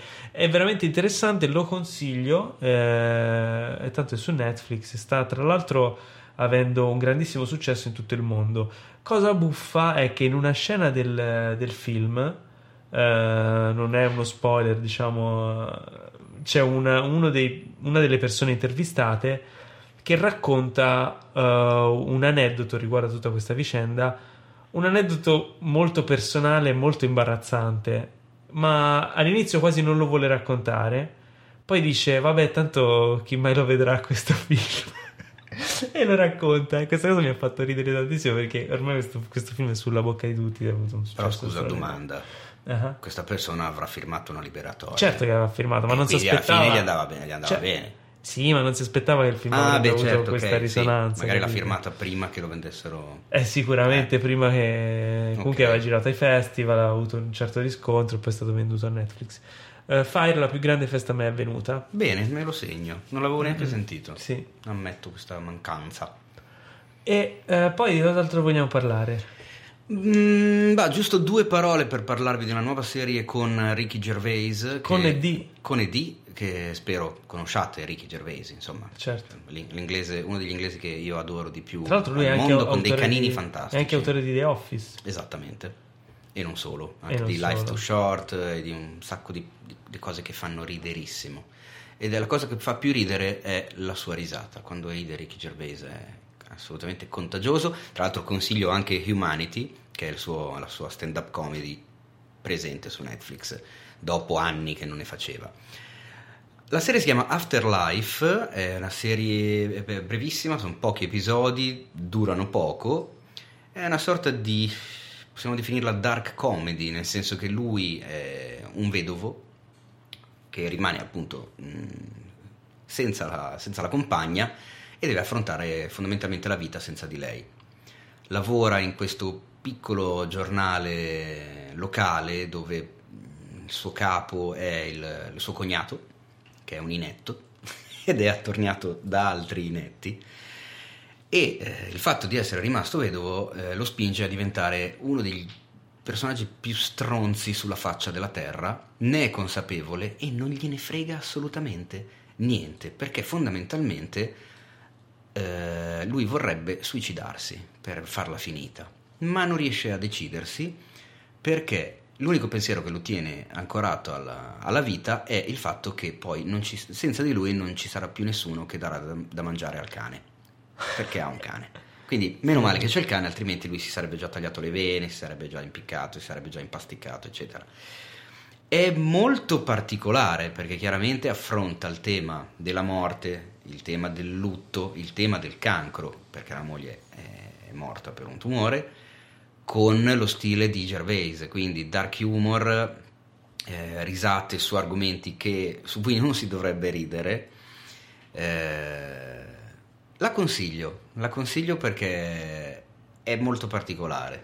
È stile Beh, Gervais, ma alla fine se ci pensi, profondità. Cioè, se non è il ruolo del comico e della commedia, ridere sugli argomenti su cui non si dovrebbe ridere, cioè, che vita sarebbe? Nel senso, a volte bisogna sdrammatizzare, ci sono cose che sono troppo pesanti e forti da, da sostenere e che una risata sicuramente aiuta ad affrontare. Assolutamente d'accordo. Per chiudere la mia carrellata di documentari di questa settimana, Ammazza, ma proprio è eh, stata... sì, sì, questa è stata due, due settimane. Sì, perché comunque è un formato che a me piace e che ti dà sempre qualcosa in più. Ehm, Gringo, The Dangerous Life of John McAfee. Tu te lo ricordi McAfee? È l'antivirus. Esatto, l'antivirus. È lui? John McAfee è l'inventore, il fondatore di, di McAfee Antivirus. Quello che ci ha perseguitato per decadi, no? che voleva essere installato, E acquistato aggiornato. e che mh, ci millantava di salvarci da questi fantomatici virus. John McAfee si scopre essere un personaggio totalmente fuori di testa, ma proprio oltre ogni immaginazione, cioè roba che Trump levati. Addirittura. Sì, praticamente cosa succede? Questo documentario, allora, questo è un documentario molto particolare È perché disponibile su... su Netflix Ah, ancora, ma ammazza. eh. Eh, quindi accessibile Netflix, a tutti eh, voi sponsorizzateci il podcast perché parliamo sempre di voi. Eh, eh, allora, Nanette Burn- Burstein, la regista di questo film, cerca di intervistare McAfee eh, dopo eh, i fatti in cui viene coinvolto per il presunto omicidio del suo vicino di casa nella casa che ha ai Caraibi. Ammazza. Ok? Ehm, cosa succede? Eh, lui inizia uno scambio di mail in cui assolutamente non vuole essere intervistato e nel corso del documentario vedremo questo scambio di mail tra lui e la regista eh, in cui praticamente è un rapporto epistolare di più di un anno eh, dove diventano fondamentalmente quasi acerrimi nemici. Nel frattempo, lei inizia a girare il documentario andando nei luoghi del- del- di quello che è avvenuto e parlando con tutti quelli che hanno lavorato con lui. Lui, fondamentalmente, dopo il successo dell'antivirus, con cui aveva fatto veramente tipo 100, aveva- lui aveva 100 milioni di dollari, eh, per una serie di investimenti sbagliati, pare che gliene rimangano pochissimi e lui si, si trasferisce eh, ai Caraibi, ora non ricordo bene in quale isola, in quale stato. Eh, no, scusa, non ai Caraibi, eh, nel Belize. Lui Eh, se ne va in Belize. se Vabbè, le più o cose, meno Paolo, Caraibi, eh. comunque la costa. è Belize che ricordiamo un posto noto bello. a chi ha visto Breaking Bad. Esatto, se ne va in Belize e mm, si compra una proprietà, costruisce una casa in un posto bellissimo eh, e In- inizia in- andare fuori di testa. In un posto Belize. Bellissimo. E inizia ad andare fuori di testa. Ora non voglio spoilerare il film, però fondamentalmente diciamo che quello che succede a John McAfee che viene raccontato e anche visto con tutto il footage e il resto che si, che si trova, i racconti, è, è completamente folle. Eh, dopo tutte queste vicende, lui si candidò alla presidenza degli Stati Uniti d'America nella stessa campagna di Trump. Cioè, ci sono dei retroscena allucinanti in questa storia. Ma L'unica come, cosa. come lista privata o, o correva per democratici e repubblicani? Non me lo ricordo, non me lo ricordo, però era stato candidato, poi non è andato in fondo, però era a tra i candidati. Ma E il vicino che... con- no, lui con la scusa di essere un esperto di sicurezza informatica. Ah, eh beh, certo, Capito? chiaro. Perché era il fondatore di McAfee, ovviamente nessuno sapeva che poi lui era indagato per un omicidio, Ma- per- in realtà più di un omicidio. Allora, Le persone che pare che lui abbia ammazzato, Sì, lo avevano installato l'antivirus? probabilmente no, se no Ah, sarebbero ancora ecco vivi. allora perché. Comunque, eh, il discorso è: ehm, questo documentario è molto interessante per il personaggio che racconta. McAfee è un grandissimo manipolatore dei media. Lui è una persona che era riuscito a creare il suo successo proprio sulla capacità di influenzare i media nel creare questo spauracchio del virus per spingere la sua azienda di antivirus negli anni in cui la conoscenza dell'informatica era abbastanza bassa ne- nella persone comuni che lavoravano negli uffici. Eh, e ha continuato con questa sua capacità di manipolare i media anche negli anni successivi. Eh, a un certo punto ti viene quasi da chiedere da chiederti se quello che hai visto nel documentario sia in qualche modo stato influenzato e manipolato da lui stesso perché eh, ci sono delle cose che racconta il documentario che racconta Nanette Burstein la regista eh, che sembrano quasi mh, che, che siano degli attacchi personali a lui di questa sorta di rivalità che si crea appunto nel, nel corso anche delle email. Cioè, se, se analizzi a mente fredda il documentario dopo averlo visto, ci sono degli elementi che quasi pensi che la regista si sia spinta troppo oltre. Forse spinta proprio da, dallo stesso McAfee. È un, è un documentario che ha una sua complessità, perché la figura di McAfee ha una sua grande complessità. Quindi lo consiglio, è molto interessante. Non è un documentario perfetto, non è probabilmente a livello di, di Fire, ma, ma il personaggio sicuramente è incredibile e merita di essere, diciamo, scoperto. Molto bene. Quindi sì, questo, Questo- è questo Gringo, Gringo, The Dangerous Life of John McAfee. Me lo segno, 2016. però mi devo ricordare di riascoltare il podcast perché rischio di perdermi le cose di cui hai parlato. Quindi Ecco, eh, riascolterò la puntata e prenderò appunti. Bravo, bravo, ok. Eh? Vero? E quindi niente, siamo arrivati alla fine di questa puntatona. Di già. Sì, questa puntatona lunghissima perché abbiamo dovuto recuperare. Eh, però settimana prossima torneremo con un'altra puntata. Intanto, grazie per averci ascoltato. Se non siete ancora iscritti, vi preghiamo di farlo. E anche di lasciare una bella recensione, ovviamente a 5 stelle, perché così ci aiuterete a diffondere il nostro spettacolare podcast. Ci potete seguire inoltre anche su Instagram con cinefax.it e a me con Paolo Cellammare. E nel frattempo, in attesa della prossima puntata, un caro saluto da Teo Yusufian. Che potete seguire anche me su Instagram personalmente con ilteino, però non trovate niente perché pubblico foto soltanto quando vado in vacanza. Quindi quando non vado in vacanza il mio Instagram rimane fermo lì. È vero, è Tilteino, non pubblichi più nulla. Eh no, ma lo faccio insomma. solo quando sono in viaggio. Se non sono in viaggio, che cacchio pubblico? Le foto della- del, del caffè al mattino, il selfie in bagno? No, non le faccio quelle cose lì. Ci sono solo le foto dei miei viaggi fondamentalmente su Instagram. Che bello. Quindi se uno vuole farsi i fatti miei delle mie vacanze, mi segue, altrimenti cinefax.it. E un caro saluto anche da me, Paolo Cellamare, e un bacione a tutti. Ci vediamo, anzi non ci vediamo, ma ci sentiamo al prossimo podcast. Ciao Ne!